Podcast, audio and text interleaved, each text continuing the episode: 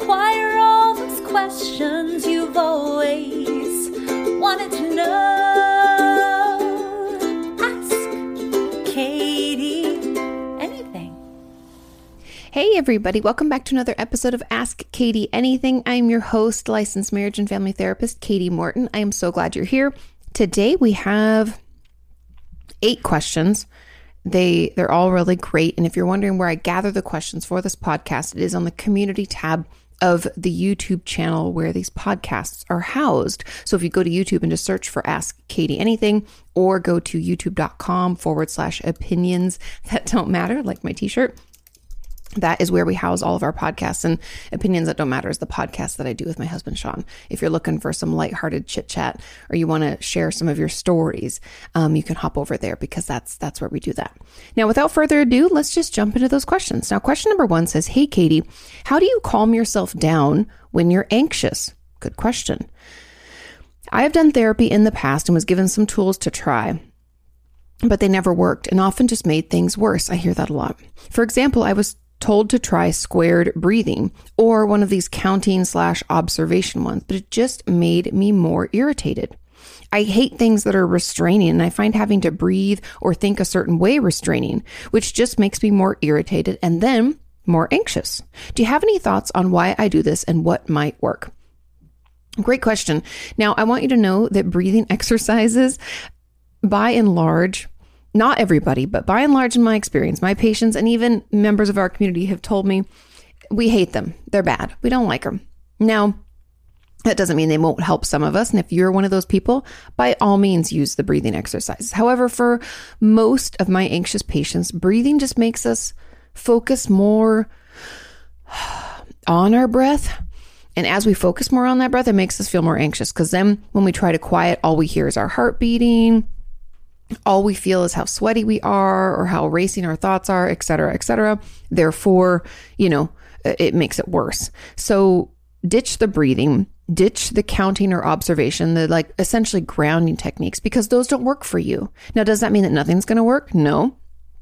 But I have a feeling that being in your body is really uncomfortable for you. And so we're going to want to do some different types of things. Meaning, when you start to feel your anxiety build, we want to do a full body shake ooh, that movement actually moving might be more helpful for you because you might struggle more with the freeze side of panic. And if anybody doesn't know what I'm talking about, when our body goes into panic or into overwhelm, our limbic system is triggered, which, and not to get too nerdy or too into it, but essentially it our amygdala sounds the alarm that pushes us into fight, flight, or freeze. And when that happens, everybody reacts differently. Some people fight thrashing, some people want to get the hell out of there, for flight, right? And for some of us, we go into freeze. And usually, those of us who have repeated panic attacks or have trauma in our past, freeze is often very common. And so, for you, freeze might be what you're going into. And so, therefore, not moving your body, focusing on your breath or looking out to observe, you know, things or counting colors, it's not actually going to help you move out of that freeze state. And so, I might encourage you to try a full body shake. And then maybe some like repetitive motion things like go for a walk do some coloring um, like i've talked about before things that are repetitive like folding laundry mopping or sweeping i know they sound like very clean oriented but cleaning like washing a window think of the things that you do that are repetitive and there are probably other things that we can do that I'm looking around my house trying to consider other things we can do that aren't exercise, but like coloring is one of those. Even writing can feel very repetitive to our bodies. Um, exert different exercises, a p- playing a, a different instrument. There are things that we can do to distract and do, you know, repetitive movements that can also be soothing to our nervous system. Because what we're looking for here isn't a relaxation technique. It's something that will soothe your nervous system. And everyone's going to be different. Um, I've had a patient, this is like kind of a full body shake, but she would just do jumping jacks. She's like, I just do like 30 seconds worth of jumping jacks, which to be honest, puts me completely out of breath. So if you're the same, don't worry. Um, and that was how she would regulate. And so find something that works for you. And the reason that these aren't working is it just happen to not be ones that work well with what you're dealing with. If someone who would go into panic tended to get into like the fight or the flight version, meaning that they wanted to lash out at people or they just felt the need to move. Those things might be helpful because again, it's going opposite of what that instant anxiety urge is that ends up leading us into a panic attack. And for you, it's probably more freeze. So we need to find some better movement. Um, so that would be my advice and my thoughts on it. Now, there was a comment on this that I would like to add on to the question since it's very related. What do you do if having to calm yourself is a trigger? Interesting. There is a talk about using skills to calm yourself in an anxiety provoking or overwhelming or triggering situation. But when I'm in that sort of situation and I think about calming myself, my mind quickly wanders towards people won't like me if I'm not calm. I need to hide my issue or else people will hate me. I'm not good enough. And that's why I need to calm myself. It puts an enormous amount of pressure on me and I just keep thinking about all the situations where people were mad at me because I wasn't calm and it just freaks me out more. Or I get angry about it. How saying I need to be calm is done to silence me, or how I couldn't say what was important to me because the way I said it wasn't appropriate. And then I don't want to do the calming exercises. I don't want to be silenced and uh, made malleable. So, this is a great question. What do you do if having to calm yourself is a trigger? Again, just like the first person, the first portion of this question, that first person's question, freeze is triggering to you. So instead of thinking, I need to calm myself, how about you think, I need to regulate? I'm dysregulated. I know that sounds silly, but sometimes just reframing how we talk to ourselves about what needs to take place can be life changing. So instead of saying calming, because I'll be honest, the second I think I just need to relax, I'm tense. I don't know what it is. It's almost like my body, like, fights back against those kinds of terms. And so instead of saying, I need to calm myself, I need to regulate, or I feel ugh, agitated. I need to I need to regulate my nervous system, or I just need to find a way to get this uh, energy out those might be better ways to reframe so that we don't trigger. And again, instead of moving into those like calming slash relaxing type things, what if we find a repetitive behavior like petting an animal, walking, like I said, folding laundry, sweeping, mopping, uh, washing a window, uh, coloring, journaling. There are a bunch of different things we can do that bring movement, those full body shakes. Maybe we can do like a dance workout. If uh, my friend Caleb, the fitness Marshall, has some dance workouts on YouTube for free, they're great. I love him. He's wonderful. That's a wonderful way.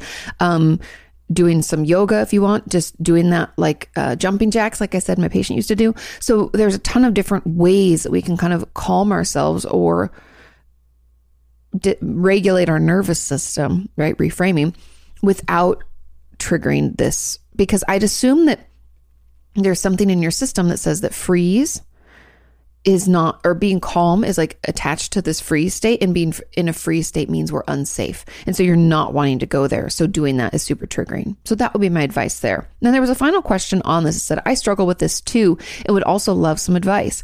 I find that any tools i've tried to help prevent the anxiety from escalating into a panic attack actually just makes me go into a full-blown panic. Thank you GAD and panic disorder. And if you don't know GAD stands for generalized anxiety disorder I think it is because inside my head, I'm thinking, I need to use these tools so I don't have a panic attack, which then obviously makes me think, think, oh no, I don't want to have a panic attack. And then the cycle just continues until I have one. This seems very counterproductive. How do I stop this? Okay. So I think again, because you're, you're, what's causing you to go into a panic isn't just the freeze state, maybe.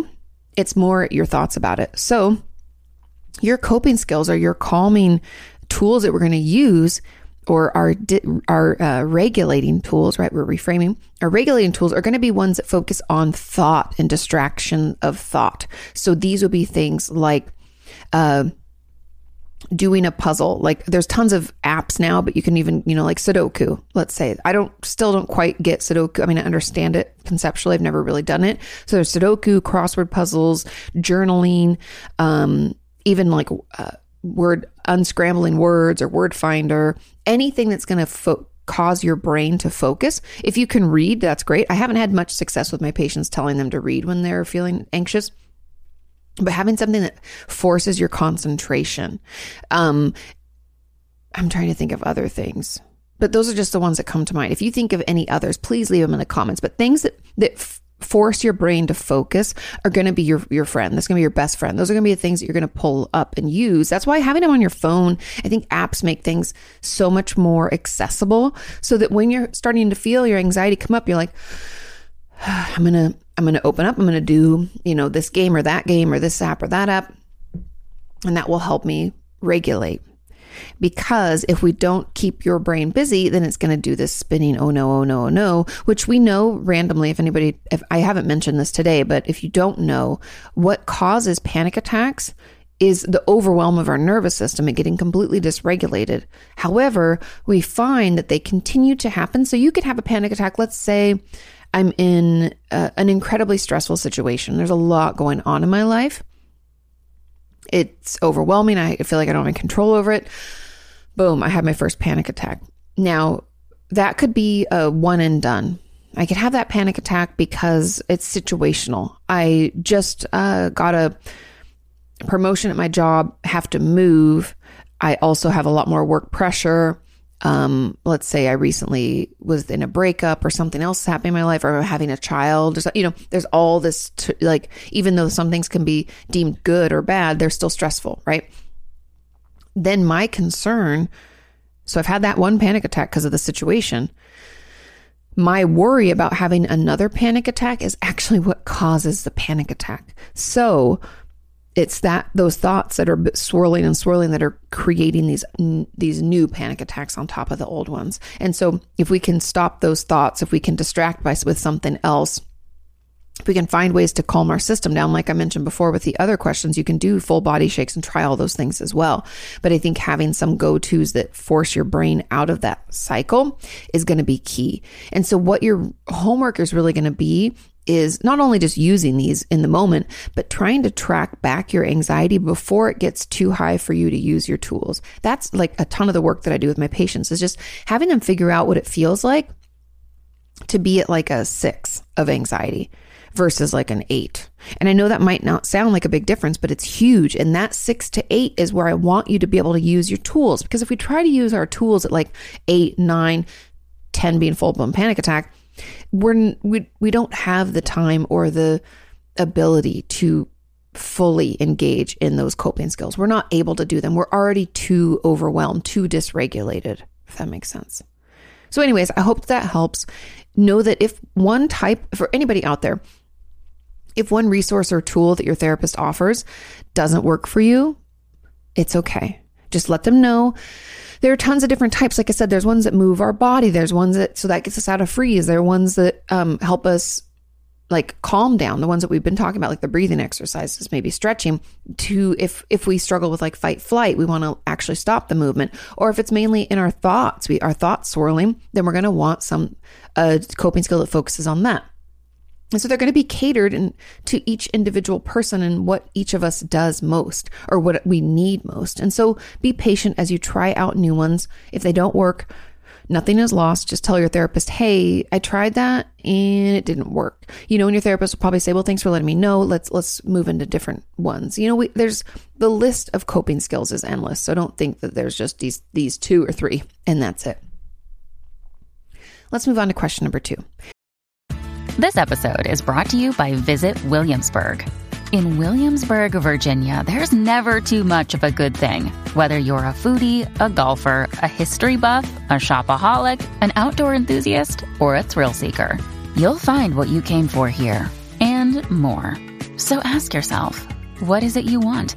Discover Williamsburg and plan your trip at visitwilliamsburg.com. Mom deserves the best, and there's no better place to shop for Mother's Day than Whole Foods Market. They're your destination for unbeatable savings, from premium gifts to show-stopping flowers and irresistible desserts. Start by saving 33% with Prime on all body care and candles. Then get a 15-stem bunch of tulips for just $9.99 each with Prime. Round out Mom's menu with festive rosé, irresistible berry chantilly cake, and more special treats. Come celebrate Mother's Day at Whole Foods Market. This question says Hi, Katie. I was wondering why my therapist never tries to find the root of my problems in therapy. Interesting. I have anorexia and BPD traits, BPD standing for borderline personality disorder. I have all the criteria, but I'm a teen. Oh, gotcha. That's why they say traits. You can't diagnose a personality disorder until someone is 18, technically, okay? Also, depression, anxiety, and severe dissociation that has impeded on my everyday life. I feel like every therapy session is just talking about my experiences that week and finding ways to cope with um, finding ways to cope. My self harm and self injury, or sorry, my self harm and suicidal ideation have both been off the ropes recently. So that's pretty much what we've been harping on. Does she not bring up digging into the root just because I'm living in constant crisis? It's very possible. Or is it just not some therapist's style? I've been seeing her since January and I'd expected that we'd start digging in by now, but we haven't. I know I should ask her. You should. I leave every session feeling unsatisfied, like I have so much more to say. So much happens within a week that I feel like I'm only unpacking a fraction of what I have on the surface. And if we are ever going to start digging into the root, when will that even happen? Because all of the symptoms, are just piling up. I'm self aware enough to know that that's not just depression, but whenever my therapist is talking about my experiences, she only calls it depression. Like, hello, this is not normal, or what depression feels like. Plus, my therapist is a DBT therapist, and it's been months since she's brought up BPD. It's like she's forgot or something. If she keeps calling it depression, does that mean she just thinks that, oh, it's just that, just that, and that root doesn't need to be done because it's just a chemical imbalance or whatever? Hmm. I have so much trauma sexual abuse, dad with untreated BPD, horribly abusive romantic relationship, and more. Um, that she doesn't even have a clue about, but I just don't want to bring up my sexual abuse um, because it'll end up getting reported. Or if she doesn't understand that there's a traumatic past, does that completely warp my reality in her eyes? I haven't told her any of the gory details about my splitting and impulsive behaviors. I just haven't gotten the chance yet. I always have too much to say. I understand how my experience can just be seen as depression if you're not getting the full picture. Hmm.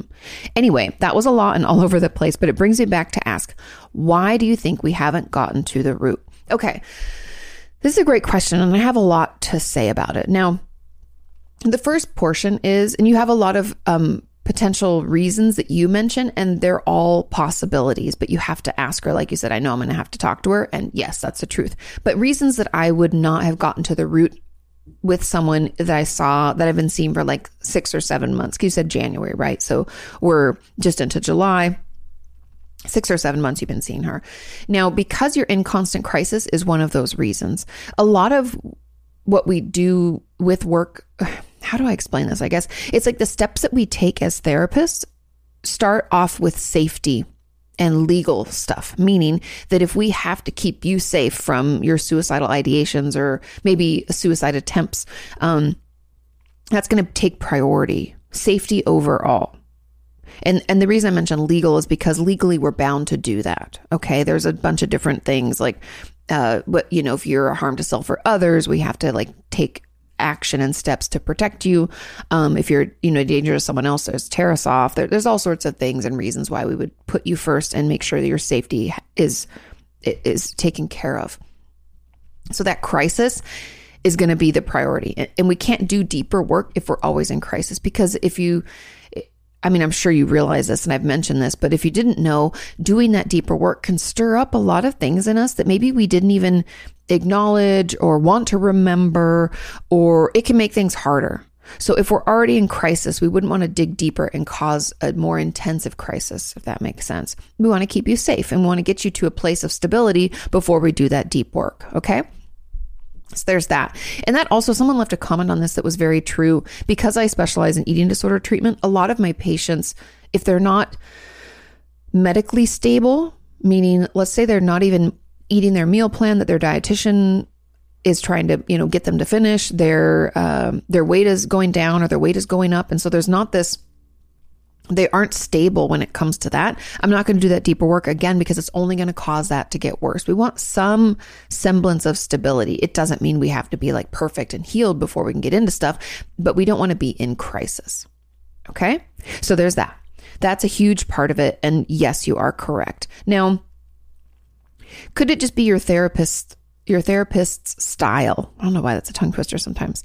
It could be, but because your therapist is does DBT I don't know, because it can go both ways. Some of my colleagues who do cognitive behavioral therapy, otherwise known as CBT, or dialectical behavior therapy, DBT, can get caught up in tools and techniques and not take the time they need to dig into the root of whatever problem it is. If you hear snoring, which I don't think you will, but my poochie dog is she's sleeping at my feet and she's snoring up a storm. Um anyways, they can get caught up a lot in the tools but those tools are going to be valuable and just vital to your treatment when you do go looking for the root. So we're kind of laying a foundation. And I feel like six or seven months of laying a foundation isn't too long, especially if we struggle with BPD like symptoms and we think we have traits, even though you're a teen, you're pretty sure you have it. Um, yeah, but also having anorexia and stuff. I'd assume she's wanting to build up your tools and resources as well before we try to do that deeper work. So I think that could be playing into it too. Um, now, the fact that she's just calling it, um, she's always mentions depression, doesn't mention any of your other issues. I would bring that up to her. I would ask because I don't think it's like she forgot. But because she can't diagnose you with BPD because you're not 18, that might be, I think it's worth asking because I, I have to be honest, I don't, I like, there was only, I saw what, three teenagers in my time.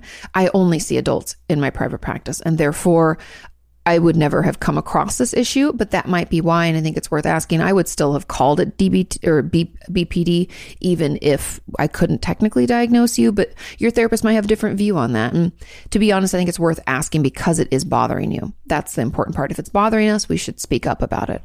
Um, let me see. Did I ask, answer everything else? Okay. So why do I think you haven't gotten to the root? I think it's the crisis.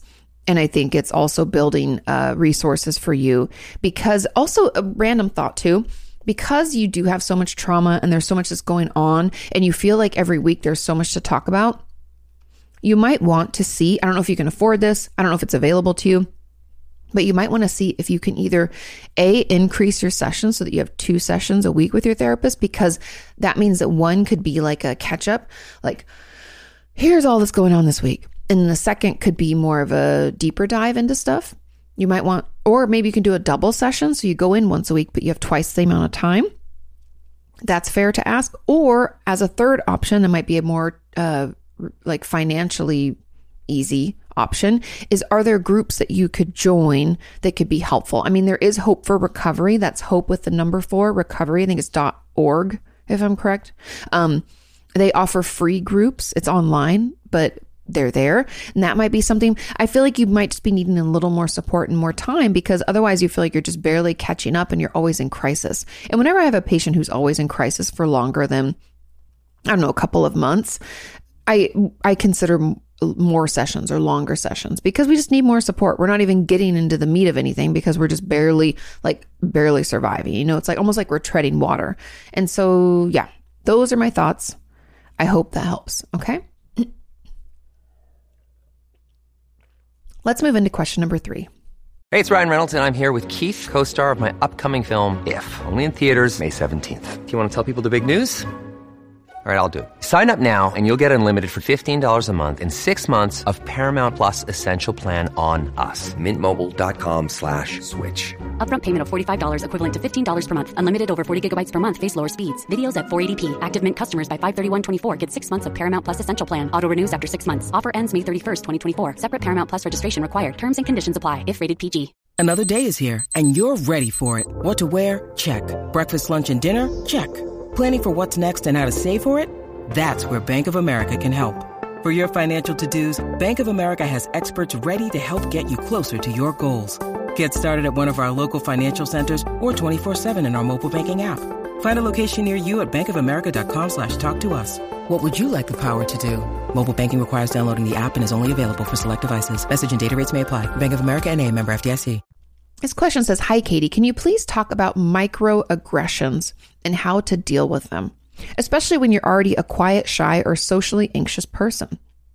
How do you manage to be confident in social settings where you are repeatedly confronted with things that hurt you? For me personally, I am trans, disabled, and currently unemployed. A lot of the time, the first thing strangers do is misgender me and ask me what I'm doing for work or study. I know this is meant to be nice, but I can't help but get anxious and often be unable to speak and just feel, um, and overall just feel unwelcome. I've also quite often heard the assumption that this should be easy and everyone should be able to do that with things that I personally find difficult. I know people don't know better, but it hurts and again makes me feel not welcome. These things make it really hard for me to challenge my beliefs that social interactions are scary or that I'm not welcome with people. I hope we can talk about different kinds of microaggressions, though, not just only my situation, as this only happens, or as this also happens, sorry, with racism, sexism, homophobia, etc. Okay. Now, I have to be honest, you're not going to like my answer. But I've heard people a lot of times online talk about microaggressions. And like you said, there I know that these things are meant to be nice. And that's the key here because whenever we encounter situations where someone says something that hurts our feelings or is upsetting to us, but they like frankly don't know. Like you said, if someone is um, asking you what you're doing for work or study or accidentally misgendering you because maybe they don't know you, right? So they they're making an assumption. It's an incorrect assumption, but it's not meant it's not malicious, right? They're not doing it to to harm you. They don't even know they're harming you. They're just trying to make conversation which is what we're all trying to do, right? They don't know that you're unemployed or they don't know that you're disabled or that things are hard for you. Now, I do that disabled one's a little different for me because I think that, you know, assuming people can do things easily, you have to consider your audience first and, you know. So, but anyways, long story short, what this tells me is that we're going to have to do some work on our own because just engaging with the public, with people who don't know and, and aren't doing, again, aren't doing things purposefully. If someone was purposefully, like continually misgendering you or, or asking if you got a job and it's, it's clearly a stressful thing you don't want to talk about and you've already said that, like if someone's doing that on purpose, it's a whole different conversation. But when people do these things and say these things, it's essentially a, a reminder to us that we need to build up our resilience because someone saying something in normal conversation, not in a malicious manner, is so upsetting that we can't handle it, right? We can't have, like you said, you're unable to speak and you feel like you're not welcome there. So, what this tells me is instead of trying to work about like, maybe we need to take a break from social situations and build up our own self. Now, what does that look like? Because you're asking, like, how do we deal with them? What this work looks like is taking care of basic needs. So I think because of the, I would assume the disability and unemployment, there are added stressors in your life. And so we need to do our best to manage those. Now, what does that mean? That could be making sure we're taking our medication as prescribed, making sure we're sleeping enough each day. A, a full night's sleep is like life changing.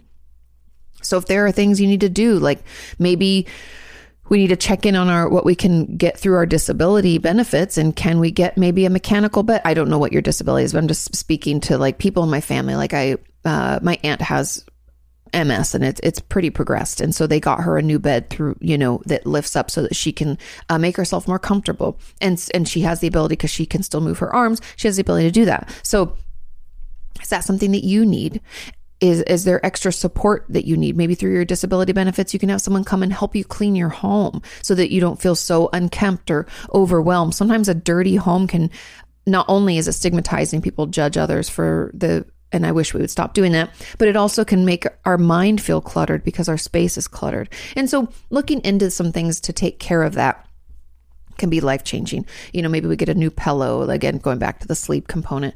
But um, basic needs are we drinking enough water? Are we eating regularly? Are we eating like balanced meals? And no, this does not mean good or bad food. This means are we getting protein, carbohydrate, vegetable, or fruit? Like, are we getting a balanced meal? Are we eating every three to four hours? These are things that I would want you to check in on because these microaggressions are so disruptive to you that that like I've talked about this before in my video about trigger words, how when we overreact, I know we think of overreaction as a bad word. It's not. It's super helpful in therapy. So if we have an overreaction, that's a red flag for something deeper going on. And so when you're telling me that this like throws you off your game so much, you're unable to speak, you don't feel like you're welcome there, I'm like, something else is happening. We need to take care of ourselves because someone's accidental, uh, the way that they accidentally spoke, not knowing you, is so disruptive, right? And I want you to be able to weather essentially what I would call like everyday life storms, things that are going to happen when you interact with new people and when we put ourselves out there and when,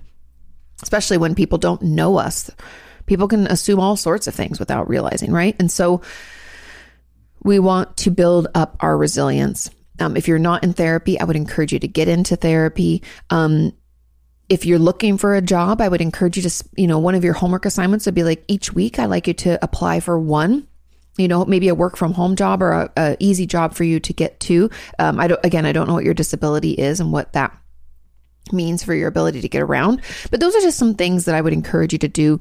Um, and if, if it is anxiety driven and you've tried tools and you're like, I'm too anxious to even use these, that might be um, a, again like a red flag to let us know that maybe we should reach out to see a psychiatrist and see if medication could be beneficial. Make sure you always ask for uh, in contraindications or any interactions those medications might have if you are on medication regularly. That's really important too. But overall, those are my thoughts about it. Um, I think a lot of times people say and do things. It, I'm not saying that there's no that the people who say harm, harmful things aren't also responsible. But when we talk about microaggressions, I per, I personally struggle with that term because microaggressions are honestly just people not knowing. I think it's like some people are getting harmed by someone's just ignorance. And that doesn't mean that they don't want to know.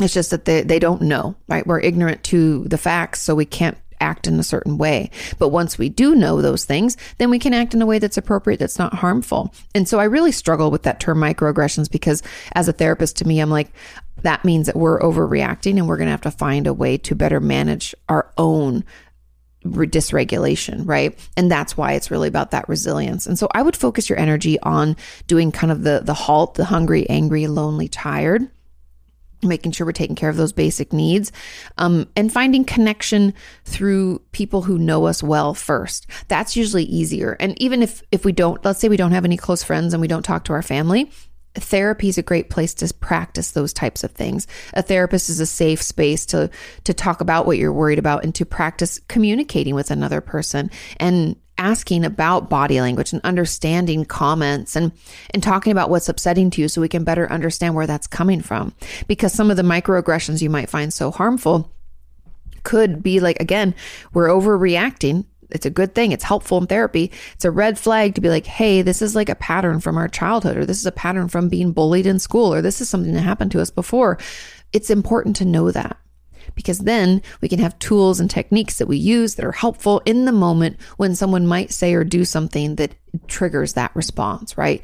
Then I can't tell you how empowering this will be and how much better you will feel when people can say and do what they want and you feel at peace and okay with it because you have resources to use so that their misunderstandings or their way of interacting that we don't like doesn't have to affect us directly. Does that make sense? You feel like, I don't know, like powerful.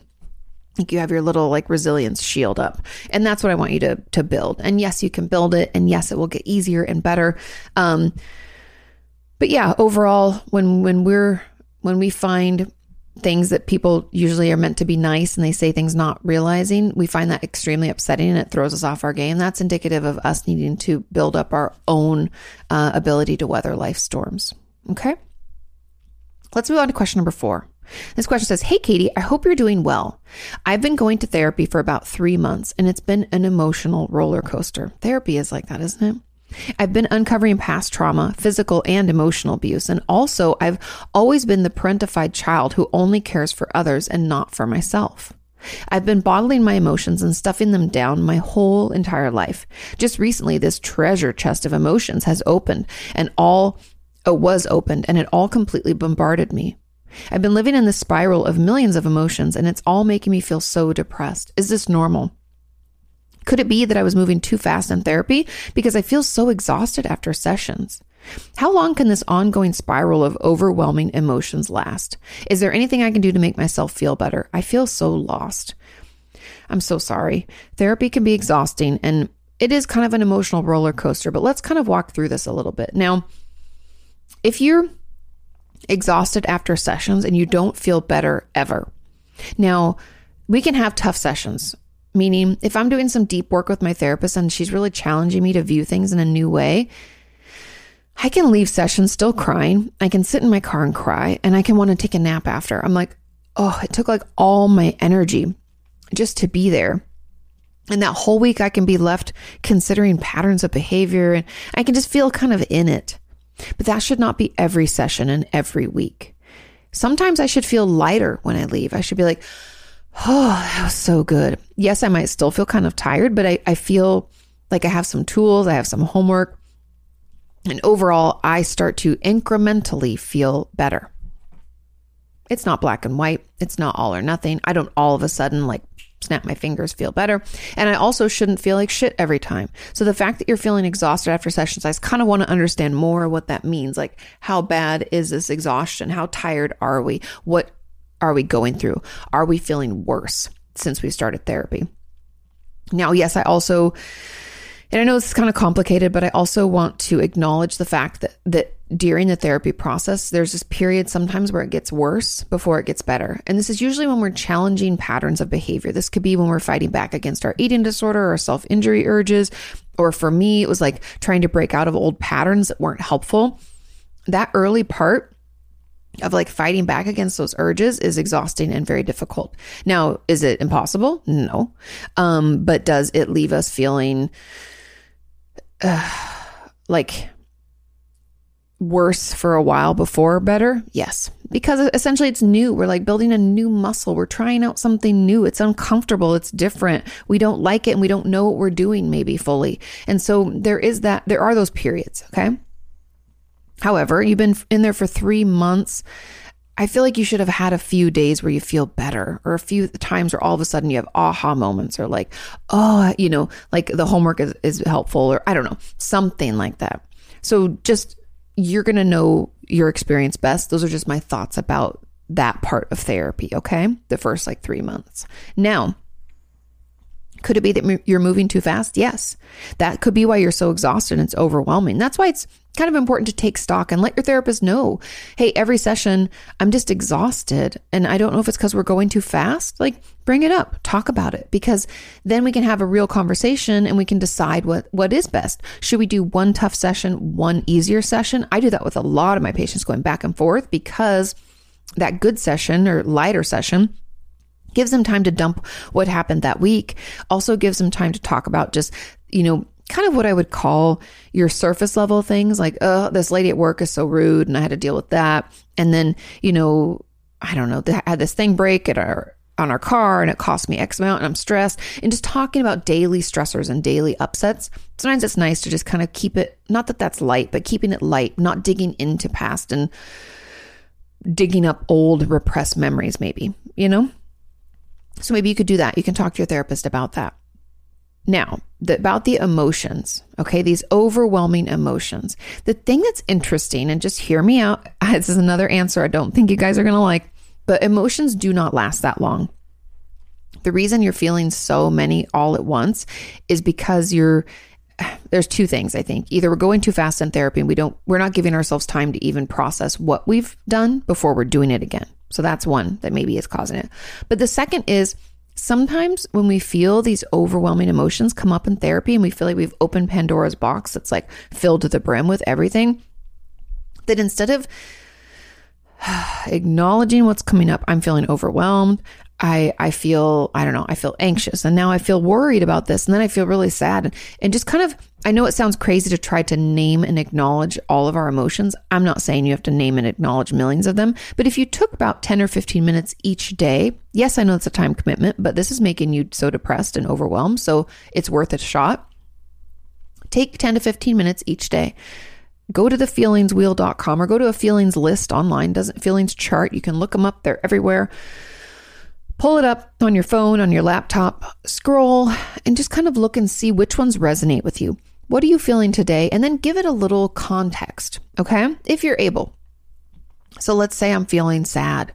So I could be like, I'm feeling sad because um, I'm grieving the loss of my childhood. I thought it was better than it was. And and I'm also just overwhelmed with work or I don't know. So I'm feeling kind of sad today. Okay, boom, sad, check. We still have time left. It's only been a couple minutes. Okay, um, the other thing I'm feeling is I'm kind of feeling excited. I have vacation coming up that long weekend. I've been really looking forward to it. I'm excited about that. Right. So just start to acknowledge some of the emotions that are coming up. Now, will they be this simple? Maybe not, but try to get through at least three. Ideally, five every time you check in, but let's try for three. If three is too much, start with one. One is better than none. So let's start trying to identify and give a little context to those emotions because I find my patients who have been stuffing down how they feel for a really long time. When we finally open it up and they start really talking, they struggle to let the emotions actually be without judgment or without trying to then put them back in the box. It's funny, I've had patients who like scramble, like all their defense mechanisms are out and in full effect as they try to put the emotions back in the box. It's like we, we're trying to logic our way out of it black and white thinking right? Then we're we're going into we're shutting down. Boom. We can't. And then we're you know we're blaming we're shaming we're we're doing all sorts of things. If you find that's that's you breathe and try to identify a couple of them. And again without judgment.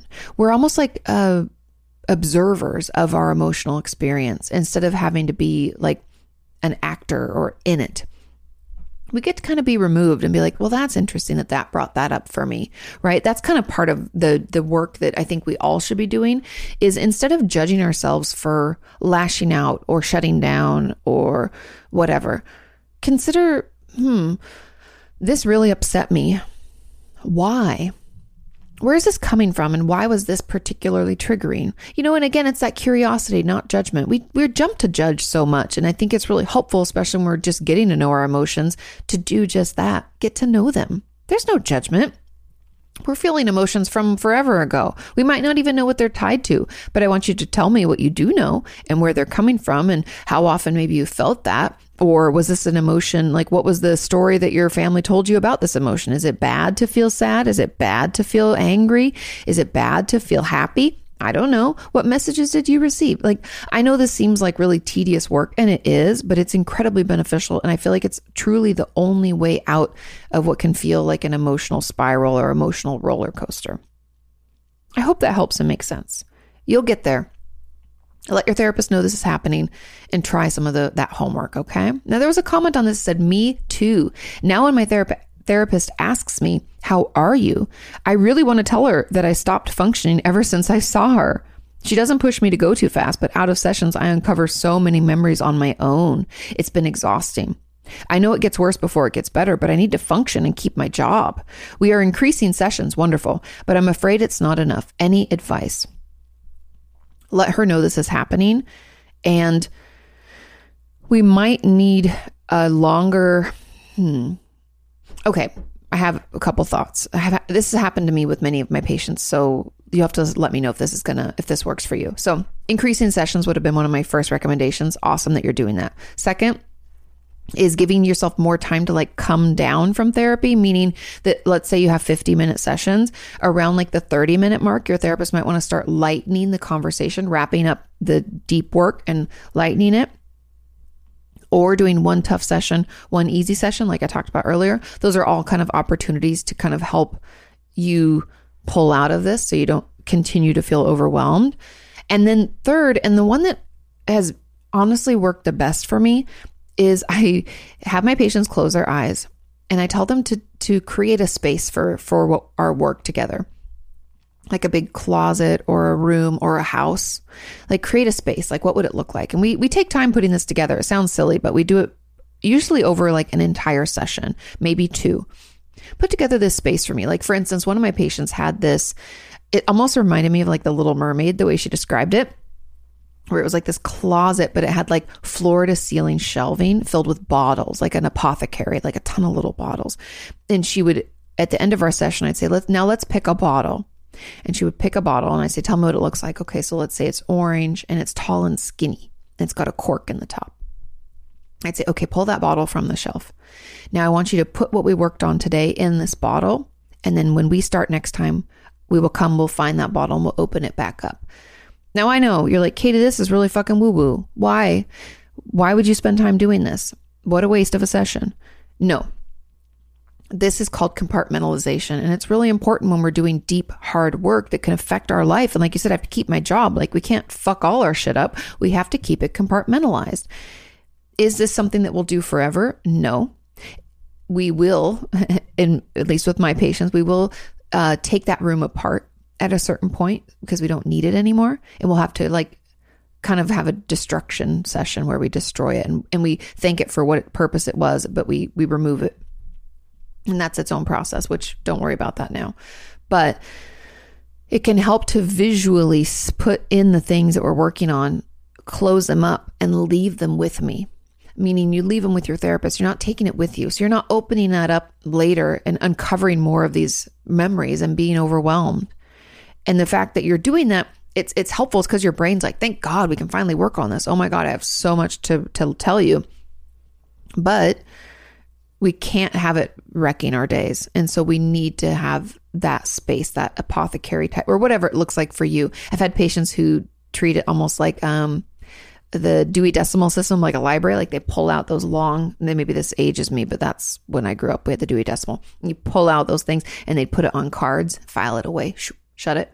I don't know, whatever works for you, wherever you want to put it, however you want to deal it with it. But having that visualization can be really healing. And then I used to take notes and I'd say, okay, we're going to grab that tall, you know, orange skinny bottle with the cork on top and let's open it up and let's get back in. And that was how we would like start sessions and end sessions. And so that could help too. It can kind of help us help prevent us from getting overwhelmed by what we're working on and let us keep it at therapy like keep it at the office that's why we call like therapy offices like holding spaces because you can dump all your shit here and we can hold it and think of it you know whatever visualizations again work for you i hope that helps let's move on to question number five this question says, Hi, Kati, how are you? I'm doing well. Thank you. How are you? Sean and I went out to dinner indoors and we haven't gone back out to dinner indoors for a little while. And so I'm just praying we don't get COVID because last time we got COVID, I mean, it was back in March. So it's been a while, but I feel like everybody I know is getting COVID. Anybody else? Okay. Moving along. It says, My question is, how do you know what to work on in therapy when it seems like there are just too many big things you need to work through? Hmm. I've been focusing on certain issues lately because they are more recent or time sensitive. That's important. I do that too. But I also have a lifetime of trauma, abuse, and other major things that I need, that I feel need more attention. It feels impossible to get through everything, but a lot of the things that I need to work on affect each other, and I don't know where to begin or how to cover it all. Thanks for everything. Of course. Okay, great question. Now, couple of thoughts. First of all, time sensitive first, always. And again, like safety first. So things that need to be taken care of or need to be, uh, managed because we could lose our job or we could lose a relationship or we could fail a class or whatever. Those things are always first. And that's just how we operate because it's your life and we don't want anything to get any worse. We want to be able to sustain while we do the hard work. So that's great. Then, if you feel able, and I'm hopefully your therapist already knows, but telling your therapist this, saying, I've got a lot of shit to work on. I have a lifetime of trauma. I have abuse and other major things I need to get through. And I feel like we're only getting through this. Can we put together a treatment plan? Therapists do these all the time. It's important to, to, to create one of these. And essentially what a treatment plan is, is loosely you put the things like, how would you know that you're done with therapy? Right. And that you can do them smaller than this, but let's just say we're doing a big one. So, how would you know when you don't need therapy anymore? And then let's work backwards from that. And then we set these goals throughout that timeline to keep us on track and to make sure we're still working through them. And then you know, we periodically assess this treatment plan. Is are these still the goals? Is this still what you want? Are these still the issues? Maybe we are done with that one. We can move on to the next. You know, um, so we revisit this. It's like a living document, but it can keep us on track and help us feel like we're making progress, so that we don't feel like I'm just never going to get through it all. You know. And when it comes to trauma and abuse, I think it's important also to mention that my friend Alexa had told me, oh God, it's been years ago now. I guess it's probably like in 2019, 2020. But she had told me that there's research to prove because if you don't know uh, Alexa, Dr. Alexa Altman does EMDR. So she's a certified EMDR specialist and a trauma specialist. And when working on specific traumas, we find that the ones that are similar in, uh, they have similar situations or similar similar traumas. Let's just say that a blanket statement that they they're very similar. Working on one essentially processes the others because they have so much in common. It's like our brain has lumped those ones together. Now, these could be lumped together because of our age. They could be lumped together because of the person involved. This could be lumped together because of the type of trauma. Let's say it was emotional neglect or something, right? And other was like a physical abuse.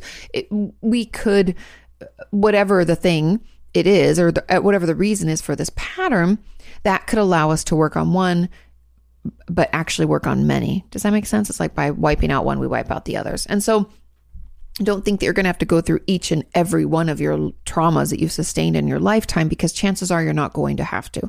I find through talking with tons of members of our community that what ends up happening, and Alexa said this too, is that we start with maybe smaller traumas, meaning not as emotionally triggering or emotionally uh, upsetting.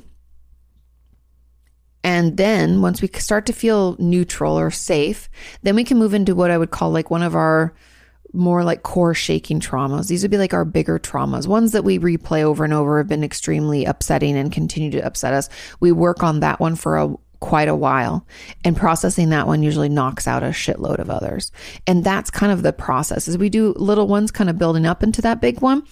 And that's kind of the, the meat of the work. And usually, not all the time, but a lot of times my patients will have like one or two major trauma experiences or trauma, like trauma all around one person. Like for instance, uh, one of my patients, her father was her main abuser. So working on the, the her father and the stuff with him was like the that was all that was it. That was the crux of it. Yeah, there were other traumas where she, you know, I, not to get into details about her, but like let's say that uh, we we were abused by our father, but then also later in life we got into a relationship that was abusive. Now, yes, that could be just as harmful. I'm not ranking these by any means. I'm just saying that working on a big one can sometimes wipe out those others, right? And because maybe our relationship with our father was so tumultuous, we struggle with in relationships with men and we're attracted to men. So we ended up in a relationship with a man and he was abusive just like our father. And it reminded us of that. And maybe the work that we do in processing our abuse from our father also uh, takes away the emotional charge attached to that domestic violence or that abusive relationship. Does that make sense?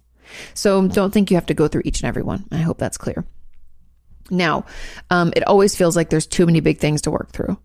I would talk to your therapist, and the best advice, again, so those are kind of my thoughts. And my final thought is putting together a trauma timeline can be incredibly helpful.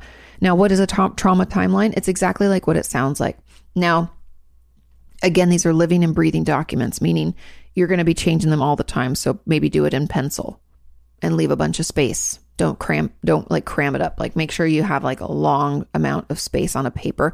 Um, we used to do it in the treatment center. We'd have this big butcher paper roll that we'd rip it off um, because you want to have space.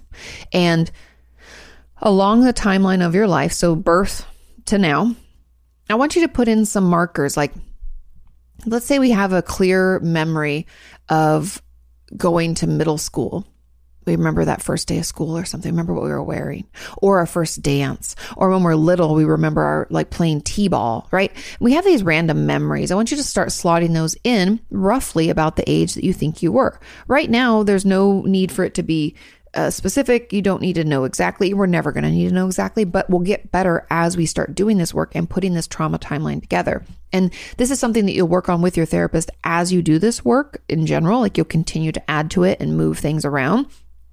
But this could be helpful too for you because you're feeling overwhelmed by like all this stuff that's happened. It can sometimes help to get it out on a timeline and that can kind of help us feel more contained. And so that can be beneficial too.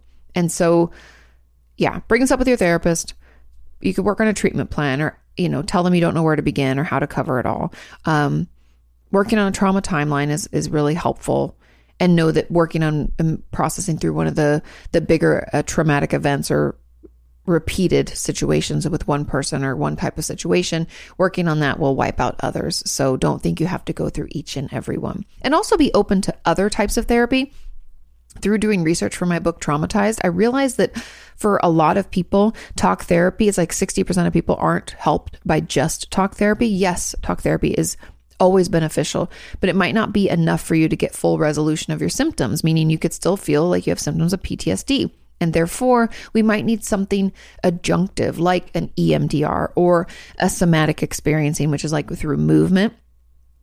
Or maybe we want, uh, we need something like a schema therapy or attachment based, right? We might just need something different, or even like vagus nerve stimulation. That's another treatment option. So there's a bunch of things that we could do um, if talk therapy is not enough. Now, another, there's a comment said, great question. I totally relate to this too. The hour flies by and it feels like we're just getting started. Would it be okay to ask for longer sessions or more sessions? Or is this something a therapist initiates? Yes, it's completely okay. And I highly encourage you to ask for longer or more sessions. When we don't feel like we have enough time in therapy, and I talk about this in my first book, Are You Okay? Is like, if we always feel like we're just barely getting through like what happened that week and there's not enough time to like process anything and we don't feel like we're making any progress asking for longer or more sessions is completely fine like i've told you guys many times there was a period in my life when i was going twice a week and i was uh, I was just completely overwhelmed. So I needed more time. I was planning Sean and I's wedding, which is super stressful. I was studying for my licensing exam and that, uh, yeah, that'll do it. And working a full time job and doing YouTube. it was a lot. I was overwhelmed. I was like crying at work. It was horrible. So I had to get into therapy more more often. And I encourage you to ask. Now, a therapist can initiate it if they see something happening, but usually it's initiated by the patient. So go ahead and ask. Totally normal. Okay, let's move on to question number six. This question says Hi, Kati. How do you find the balance between pushing through the anxiety to do new things without getting too overwhelmed? I used to be the type of person who would let my anxiety get in the way of exciting things, and I would say no to almost all new or scary opportunities. Oh, interesting. I would later break my heart. Oh, this would later break my heart because I missed out on something. Yeah, I had FOMO. This disappointment then led me to forcing myself to say yes to everything. Look at this black and white action all or nothing. But then feeling so anxious and regretting my decision to participate later. I have had ton of exciting opportunities come up lately and I would love to do them, but I feel so anxious and sick about the unknown. I have a lot of self doubt in my abilities to participate or to live up to people's expectations. I'm tired of letting my anxiety get in the way, but I also know it's not healthy for me to push myself too far. How do I decide what opportunities to take on and what to let go? Thank you. Okay. Now, a couple of things. First of all, I hope you're in therapy. If you're not, I would encourage you to get into therapy. We're going to need some support and some, we need some practice managing our anxiety. Now, I know you have a bunch of things coming up right now, so this might just be more down the line, but my overall goal would be for you to better understand and get to know your anxiety. You know what? I even have a managing your anxiety workbook. Uh, I'll make sure it's linked in the description. I'll make a note so I don't forget. But um, link workbook in the description. There we go. But I I think that that sorry guys, doing two things at once. Okay. That workbook could be something you could use today and start working on now. That could be incredibly helpful for you. Um, like I said, therapy can be really beneficial because what I'm going to want you to do is to get to know your anxiety, find ways to calm your system down. That, this could be like back to question number one, where I was talking about full body shakes and, um, you know, going for walks. Do we need like thought based? Do we need action based? Do we need in action based, like the breathing exercises or stretching or things like that? What do we need? Because it sounds to me, I'm just, it sounds to me like you don't have any tools.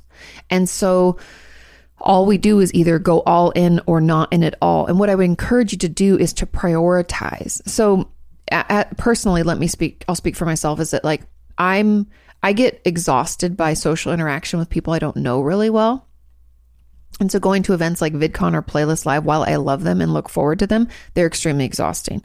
And so in order for me to enjoy it and to have to be able to participate in the things I want to, I prioritize those things. Meaning that before a certain event, let's say I really love my meet and greets. That's like always my favorite. I get to see all of you. I get to take pictures. We get to talk. We get, I get to answer questions. We hang out for a couple of hours. So I love that. I want to make sure I can do that. So I make sure that's the only big thing that day. Meaning I can take a nap afterwards. Usually after a meet and greet, Sean and I'll go grab food and then I'll take a nap. And that me recharges me so that let's say there's a party later in the evening that I want to go to, probably not, but maybe, or something, then I can get up and I can do that. Or I'll I'll sleep in more before. I don't want my day to be back to back to back to meet and greet. You know, I'll be too burnt out. And so that's, I know that that's not anxiety, but it's the same type of idea where if you do too much and don't give yourself time to calm down, you don't use your resources, use your full body shakes, use your uh, coloring or your journaling or your Sudoku or your whatever, whatever, your breathing exercises, whatever helps you. If we don't use those skills and give ourselves time to use those skills, we're going to become overwhelmed. And so I cannot encourage you enough to not let yourself go into this all or nothing black and white. Let's prioritize the events that we really want to be a part of. Come up with some coping skills, try them out before the moment, right? Try them out in your everyday life. Use some of those tools when you don't even maybe feel that anxious. Just notice how it makes you feel. Like if I do a full body shake, if I'm feeling a little like, I don't know, tense, it helps me feel better. I actually feel it even if I'm not anxious. I feel its benefits. So try some of these out and see if you feel the benefits of them and then put them on your list and then make sure they're accessible when you go to do one of these very exciting opportunities. Um yeah, that's my advice. So therapy, coming up with some tools to calm your system down, whatever those might be, practicing them ahead of time and prioritizing the events that are the most important to you. Okay? And also my workbook, my anxiety workbook could be helpful so that you could get started today. It's a downloadable, so you just download it. Okay. Let's move on to question number seven. This question says Hi, Kati. How do you take care of yourself when you're dissociated or depersonalized? When the body uh, is separate from me and I don't feel hunger or pain, or when it feels like a stranger and I can't bring myself to go the extra mile for this stranger. The body is struggling with gastric pains and headaches, and when I'm more grounded, but hair loss and acne, etc. I want to take care of this body, but it's so hard. Any advice? Now, when we're dissociated or depersonalized, we're, we can be out of self, and that's what that this person's describing is like your their body their body feels separate, like it's not theirs. It's a, like it's a body, and so my my advice is first of all to get into therapy and talk to someone, and I really think we're going to need to work on some grounding techniques now, grounding, my, the best grounding techniques, I have to be honest, I've heard it from you, I've heard it from my patients, is changing the temperature. Splash some cold water in your face, take a cold shower, put a cold rag on your neck, hold cold ice cubes, put the cold ice cubes on your, uh, like on your wrists, like, because it's like your blood flow. really cools you down. Random, random fact. Um, kangaroos who live in Australia, and I'm sure they live in other parts of the world too, but in Australia, it gets particularly hot, right? Australia is, I don't know if you guys realize, the continent, especially in the middle, super hot. Kangaroos live there. They dig into the ground. So it's because it's cooler down below, and they put their paws there and then they lick the insides of their legs as a way to cool because they make it wet, right? And then it's like creating a little a little radiator to let the heat out. Genius. Anyway, so we can put cold ice cubes or washcloths on our wrists to cool our system down and our neck too. Again, we're hitting big veins, right? You could put it in your hips also, but I find that to be too triggering. So the the cooling of the system, the changing of the temperature can be great. If you're in a cold area right now and it's like wintertime, just walk outside for like five minutes. Now, that's one option. We can also count colors, how many things in this area are green or blue. And you and, and then the ABC game it's just another option is like looking around what's something that starts with a okay you know uh, the alarm our alarm system what's something that starts with b right and we go through a b c d all that as many as we can and it can be it forces our brain to focus and it can pull us back in and so i think instead of just taking care of yourself when you're dissociated. It's like, how do I stop being dissociated? How do I ground myself? Um, thinking putty helps for some people. Don't know, it can be uh, exercise has helped some of my patients. There's a lot of different grounding techniques, but I find the ones I just mentioned to be the most beneficial. But you do you, whatever helps you is fine. That would be my focus. Instead of how do you take care of yourself when you're that way, I would encourage you to find ways to ground yourself and to notice the dissociation happening. I talk about, I have a whole chapter in my book, Traumatized, just about dissociation. I think you might find that helpful. There's tons of tools and resources and things that you can use, but that, that would be my goal because it's almost like instead of treating it down the line, we want to treat it here because treating it down the line, trying to get you to take care of yourself when you're dissociated, it's going to be really difficult because if you're not present, it, it's hard. I can tell you, I have patients who will completely forget to take their medicine and forget to do the things they need to do, be late to work because space, space and time just seems like, I don't know, it's like they'll all of a sudden come to and it's been like six hours and they have no recollection, right? It, I feel like it's it's really difficult to do that, which is why you're struggling, which is part of the reason why we want to find out what's triggering our dissociation. We want to get to know our dissociation more.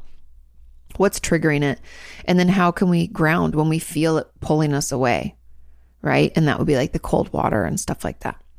And if anybody has any other uh, better grounding techniques, let us know. And it says it says your body's struggling with gastric pains and headaches when you're more grounded. Are you ever fully present? I wonder. Is is it like on a spectrum of dissociation? Because you know, then it might be something that we want to talk to our therapist or our doctor about. Um, and you know, if we can, when we are more grounded, we can prepare ahead for future us. That could be another way to help us. Like if we're struggling to eat regularly, we can set alarms on our phone and then have microwavable meals ready. I know some people will be like, Kati, microwavable meals are like processed or not good enough for you. Or, hey, they're better than nothing. And we have to meet ourselves where we're at. And this is not a space for judgment. We're going to do the best we can with what we have. And if you want to make meals when you feel more grounded and then freeze them so you can just microwave them or heat them up on the stove, we can do that too. Um, but setting alarms can be helpful and making sure we're to make sure we're eating regularly, make sure we're drinking water regularly. Um, you can get one of those big jugs people have that tells you how much you should be drinking throughout the day. That could be helpful. Anyway, those are just some tools and techniques and things.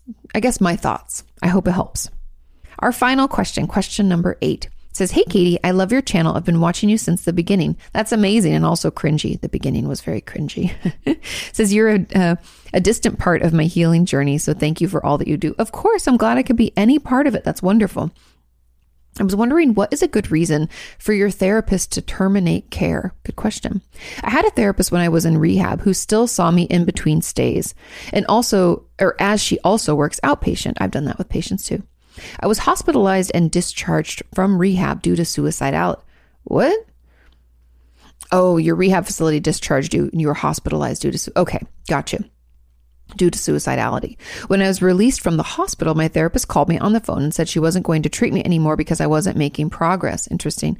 I didn't understand that because I had opened up to her and honestly expressed my feelings, and that's why I was hospitalized in the first place. Ooh. I asked her to give me at least 30 days and she refused. She did refer me to another therapist. Wow, okay, but I was heartbroken, especially because I was recovering from drug addiction, suicidal thoughts, and actively struggling with an eating disorder.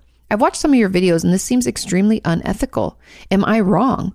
Again, thank you for all that you do and I hope you're feeling okay. I am, thanks. Um you're not wrong. Now, a therapist, there's many reasons a therapist can terminate care. So let me address that first. Now, we can terminate care because you aren't making any progress, meaning you need a higher level of care or different care. I've referred patients out for a ton of different reasons, like um, they've been lying to me and they aren't making any progress. And when they are making progress, it's only because they've lied to me about their progress. I've I've terminated care for that. I've terminated care because, um, I mean, for me, it's usually a higher level of care is needed, but also it could be that it's not a good fit. They need a different specialization. I'm not the one for them. Um, I have terminated care because they're doing so well. They don't really need me anymore. And we've like titrated down.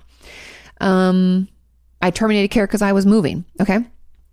So there are reasons, and there are other reasons. I'm sure other therapists out there like shouting, like, you didn't mention X, Y, or Z. There are a lot of different reasons that therapists can terminate care. However, we cannot just terminate care. Um, the way that it works eth- ethically, not legally, but ethically, which is in my mind just as important, is to tell you that care is going to end and give you a deadline, like give you the end date. And depending on how long you've been seeing a patient or especially leaving you in crisis feels completely unethical. You can't leave a patient in crisis. Now, there is this caveat because I've dealt with borderline personality disorder patients for years where when I will tell my patients that I think they need, you know, a trauma specialist or you need more attachment based work. And so I'm going to refer you they immediately throw themselves into crisis. That's different. That's more of a reactivity. And I still give them plenty of time. Like then, then here's my point is that even when you're terminating care, you, you have to give them, like you said, 30 days.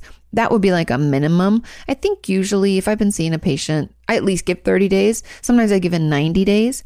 I want to make sure that you're transitioned over, that we find you somewhere else to be. I don't just want to drop you. That's what's unethical. That's called patient abandonment. So, what happened to you was actually patient abandonment.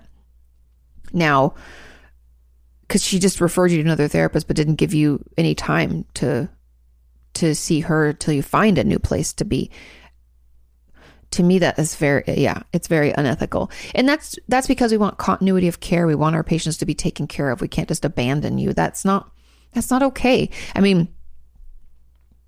it, that could lead to, you know, increased suicidal thoughts or attempts. Someone could take their life. It, it's just not a safe place. And that's not something that a therapist should do. So, yeah. really the good reason for a therapist to terminate care would be that you need a higher level or that you need something more specialized or different or that you're doing great and you don't need it. Or I've also I've actually also terminated care because a patient wasn't ready to work on anything. Like they just didn't want to be there. They felt like they should, but they weren't motivated. And I said, "How about we take a break?" I mean, I guess it wasn't termination though, because I was like, "How about we take a break until you are ready to work on things?" And it took I think he called back made an appointment maybe 6 months a year later. And that was fine. You're re- I mean, as long as there's no crisis, right? If you're not ready, why are you paying money when you don't want to do the work? I don't want to take your money and waste your time. And I don't want you, you know, taking up my time when someone else might be motivated, want to come in. So that's, those are my thoughts. That's very unethical. Yes, she can terminate because you aren't making progress, thinking that you need some, someone different, higher level of care, something like that. I'm really bummed out that you finally were uh, honest with her and then she hospitalized you. I'd be curious about that. Like, did you have the means and were you planning to try to take your life? Like, why did she hospitalize you? I have a lot of thought, uh, questions about that too, because suicidal thoughts are really common and they don't, hospitalization can be just as traumatizing, if not more so. Anyways, it's, it's very upsetting to me and I'm so sorry. Ugh. I hope you're able to find a better therapist. I think it is extremely unethical. You have every right to be upset, but I don't want this to hinder your progress. I don't want this to stop you from going to see someone else because you could find someone who's a great fit, who gets you, who can meet you where you're at and help you continue recovering because you're doing such fucking hard work and we need that support to keep us moving along our way. Make sense? I hope so. I hope that helps. And I'm so sorry. Thank you all so much for listening and watching. I hope this was helpful. I hope everything made sense. Sometimes I'm like, I am really rambling here and I don't really know if it's clear. But thank you for sending in your questions. Again, go over to the community tab on our YouTube channel with the podcast to ask your questions. I ask for them on Sundays. So you can check sometime I'm trying to change the times where I post them. I think right now they're posting at like 3 p.m. Central Standard Time, but they move around just for different time zones. So when you get up on Sunday, just check and see if I've posted and you can ask your question then. Thank you so much for all of your wonderful reviews and for sharing this with friends and family. You have no idea how much this helps. I love you all. Have a wonderful rest of your week and I will see you next time. Bye.